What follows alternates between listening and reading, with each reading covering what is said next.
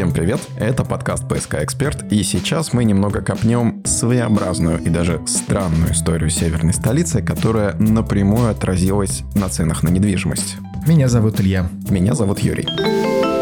Тема недели. В этом выпуске мы анонсируем сразу три эпизода. Первый из них вы услышите прямо сейчас, но а все они будут посвящены Санкт-Петербургу и воде. Точнее, статусу Петербурга относительно воды. Это все же морской город или речной? И если морской, то почему он развернут к рекам и каналам? А если речной, то зачем ему намывные территории, которые смотрят в море? И почему вообще в Петербурге так слабо используется морское побережье? И были ли попытки каким-то образом переосмыслить город относительно его водного статуса? Зачем рыли новые каналы, а потом их засыпали? Насколько уменьшилось число островов? На эти и многие другие вопросы мы постараемся ответить в этом подкасте и следующих про Санкт-Петербург и воду. И начнем мы вот с какого вопроса. Зачем вообще понадобился Санкт-Петербург именно в этом месте и почему Петербург все-таки не морской город?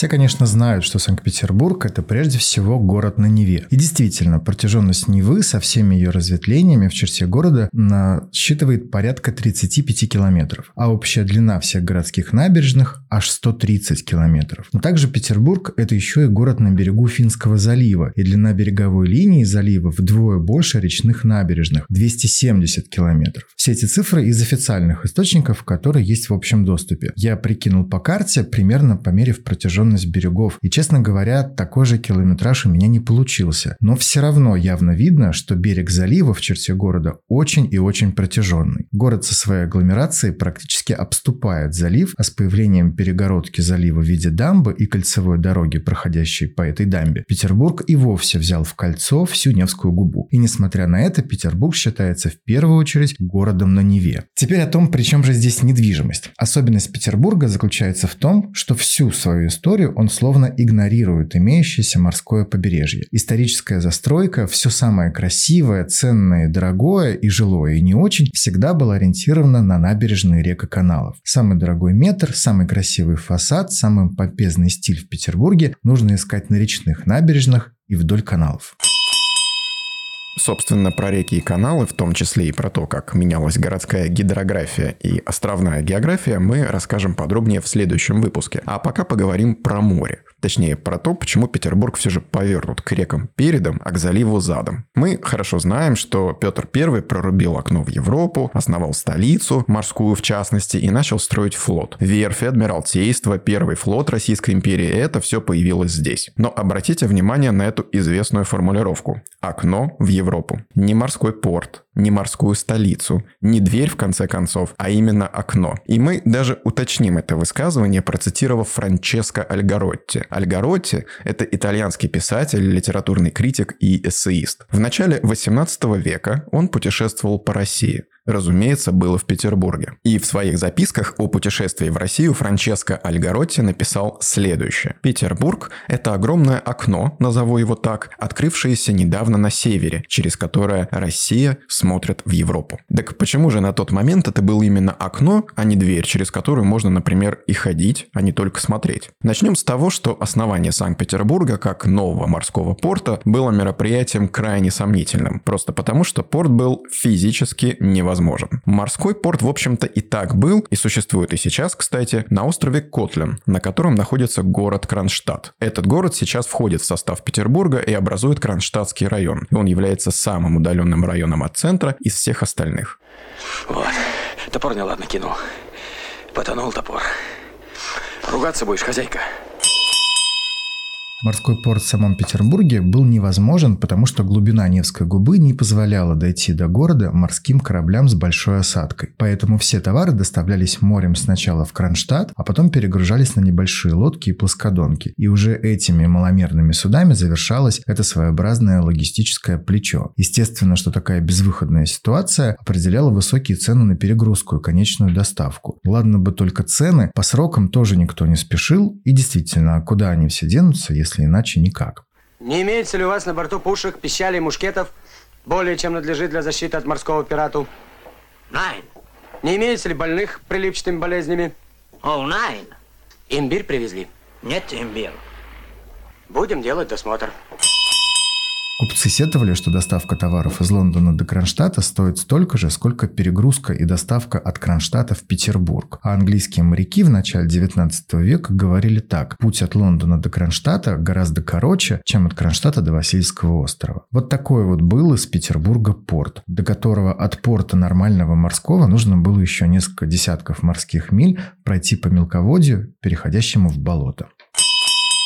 Может быть, все дело в том, что не было альтернатив? Ведь и правда, если посмотреть на карту, кажется, что можно и потерпеть некоторые неудобства ради прямого и удобного выхода на Балтику и короткого пути в Европу. Однако, к моменту задумки Петербурга морские порты уже были. Правда, почти везде были свои нюансы. На Белом море, например, был и есть морской порт Архангельск на реке Северная Двина. И был он там аж с 1555 года. Но до Архангельска из Европы нужно плыть, огибая всю Скандинавию, то есть забираться совсем уж на север. И это во-первых. А во-вторых, и в основных, порт этот зимой замерзал. И пока не появился круглогодичный порт в Мурманске, Архангельск накладывал ограничения. Был также порт на Азовском море, морской порт Азов в устье Дона, который, правда, пришлось завоевывать много раз, и окончательно это удалось сделать только к 1774 году. Тоже, в общем-то, нестабильность. Для бизнеса нехорошо. Еще можно было дойти от Смоленска до Черного моря прямым путем вниз по Днепру, но и там был нюанс, нужно было преодолевать речные пороги. Также был порт Астрахань, который удобно расположен на Волге, рядом с Каспийским морем, но и он ограничен. Ограничен, собственно, Каспием, из которого, как известно, выходов никуда нет. Астрахань отлично подходила для русско-персидской торговли, но и только. Прошу присесть, отдохнуть, быть гостями в моем скромном доме. Дела можно отложить на завтра. Либо строить корабли на Переяславле-Залесском, государь, либо не тратить время попусту. Что? Худо, государь! Мастера твои голландские давно корабли не строили. Один остров развалился. Беда!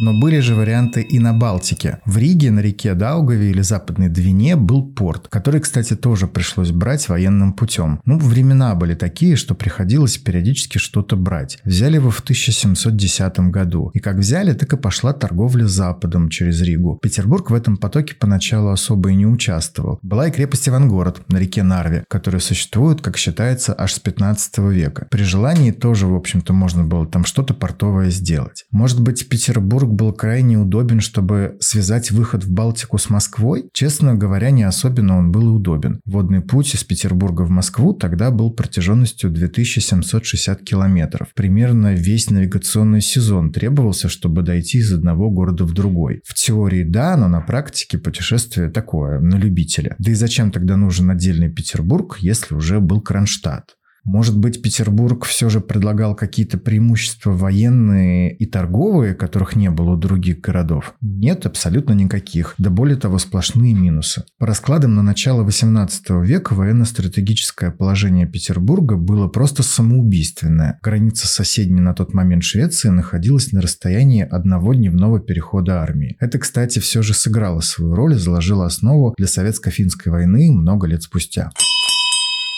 Ну а кроме того, зимой акватория Петербурга точно так же замерзает. И это во-первых. А во-вторых, запереть военный флот в Финском заливе никогда не представляло труда. Это делали в каждом столетии и шведы, и англичане, и немцы. Кроме того, есть еще одна беда. Нева приносит в гавань пресную воду, и дерево в этой пресной воде гниет очень быстро. Ну а когда у вас флот деревянный, это становится большой проблемой. В общем, вроде бы все понятно. Петербург на тот момент был как морской порт так себе идея. Но, может быть, Петербург должен был стать прежде всего новой столицей, а порт уже как бы и не столь важно. Ну, во-первых, на карте 18 века есть целая россыпь городов от Нижнего Новгорода и Казани до, например, Ростова-на-Дону, которые находятся в глубине территории и которые имеют нормальные логистические связи с другими городами. То есть для административного и равноудаленного управления эти города, как столицы, явно удобнее. Во-вторых, логистика-то все равно шла в те годы только по воде, а столица без развитой логистики существовать в принципе не может. И вот Петербург как бы претендует на звание столицы с одной стороны, но имеет явные на тот момент проблемы с водными путями к большей части территории государства. Город на краю замерзающего зимой залива, расположенный на пятачке, зажатом среди моря, озер и болот, это прямо комбо. Это, кстати, позволяло блокировать город из суши, что для потенциальной столицы, ну, совсем не камельфо. И как пример, тут остается только вспомнить блокаду Ленинграда.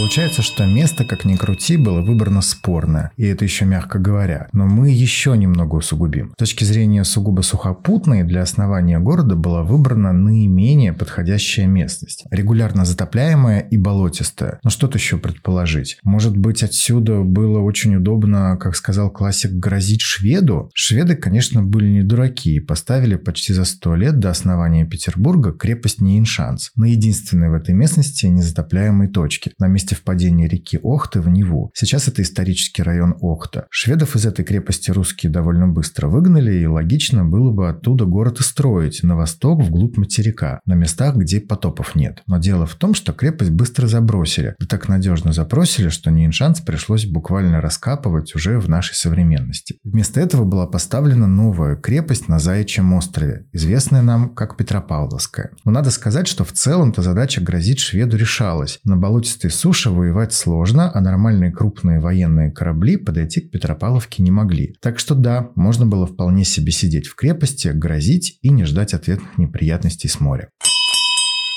Неприятности же были в другом, в бесконечных наводнениях. И тут есть еще одно уникальное стечение обстоятельств. Нева, в отличие от других рек, не разливается весной. Здесь не бывает половодья. И вот, казалось бы, идеальное место. Но наводнение все равно есть. Из-за того, что западные ветра несколько раз в год усиливаются и постоянным потоком начинают нагонять волну в сторону города, с запада на восток, обратно направлению течения Невы. Нева же выбрасывает в Финский залив 9 миллионов тонн воды каждый час. Эта масса встречает встречает сопротивление, встречную волну из залива и, не имея возможности куда-либо деться, начинает подниматься, начинается наводнение. И ведь про этот факт тоже было заранее известно. Но и это было проигнорировано. Имея все это в виду, можно серьезно усомниться в адекватности Петра I.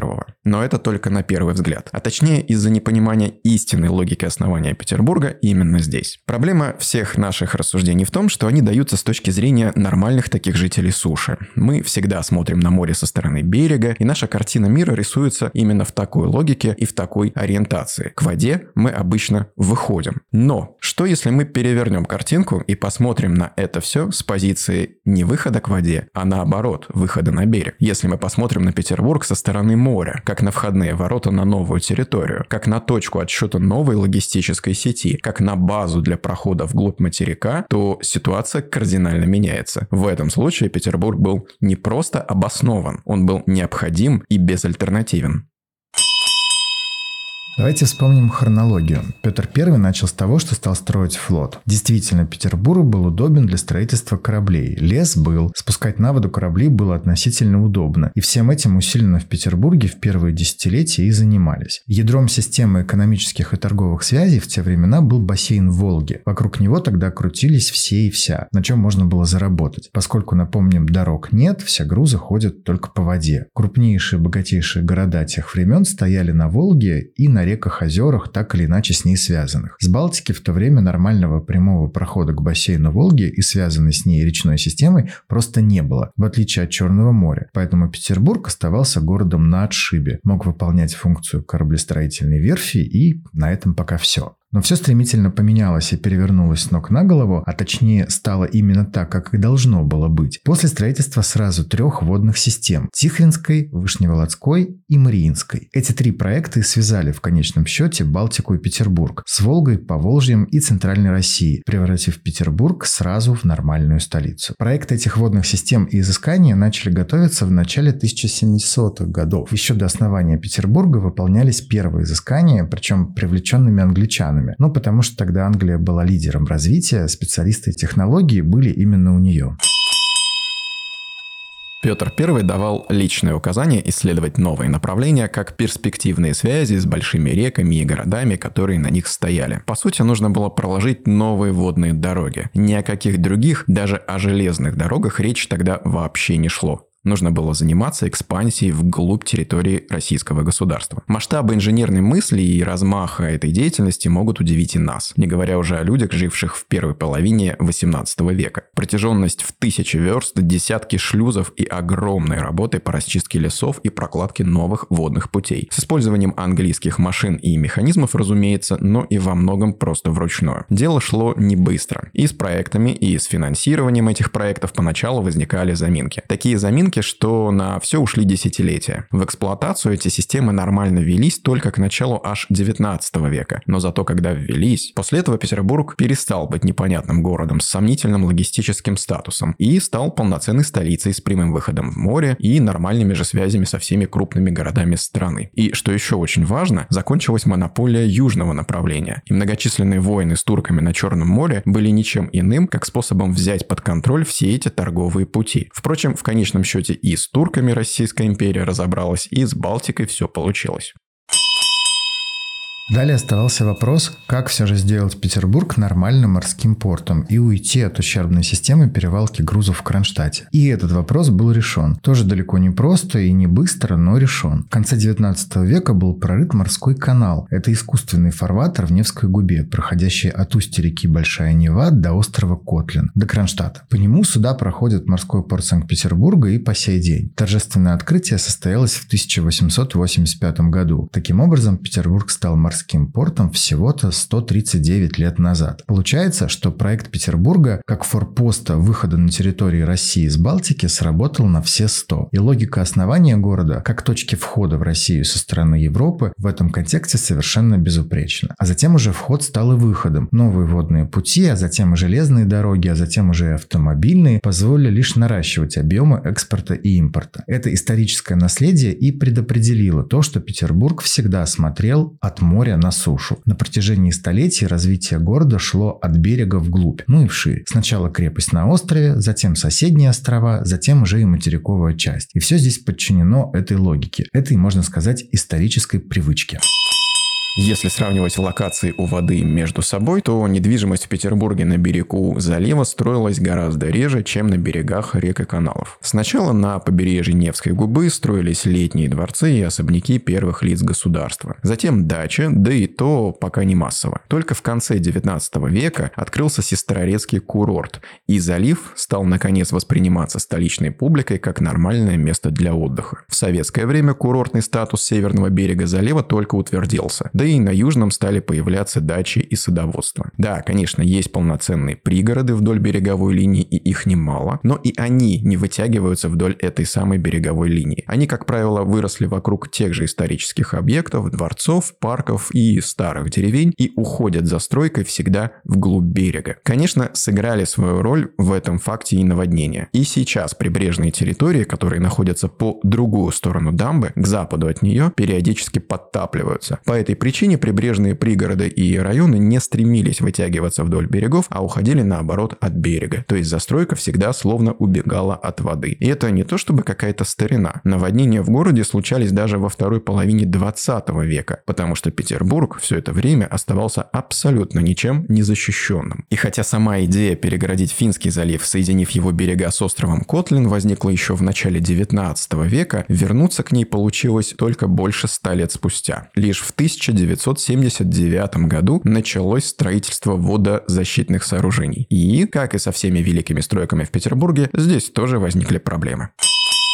Дорогу до острова Котлин отсыпали и построили, но в конце 80-х годов в стране меняется экономическая, следом и политическая ситуация. Проект оказывается заморожен. Возобновилось строительство только в начале 2000-х годов, и лишь в 2011-м, через 38 лет после начала стройки, весь комплекс сооружений был сдан в эксплуатацию. Комплекс имеет длину 25,5 километров, на нем 11 защитных дамб, 6 водопропускных и 2 судопропускных сооружения. Они всегда открыты, но в случае угрозы наводнения они опускаются. Под судоходной частью также был прорыт автомобильный тоннель. Одним общим словом, весь этот комплекс сооружений называется просто дамба. Она спасает Петербург от наводнений ежегодно, не по одному, кстати, разу, и экономит тем самым десятки миллионов рублей. И вот теперь давайте осмыслим. Всего лишь 13 лет из своих 320 Петербург живет полностью прикрытым от наводнений. Только разменяв 4 век, Петербург получил возможность использовать берег Невской губы без опаски, что тот будет затоплен затоплен. Только в 21 веке Петербург получил такую роскошь, как стабильный уровень воды в реках и каналах. Конечно, вода все равно поднимается всякий раз, когда дуют многодневные западные ветра, но это просто подъем, а не наводнение. И начиная с этого момента начинается, возможно, новая страница в истории Санкт-Петербурга. Страница, в которой он, может быть, начнет разворачиваться в морском направлении?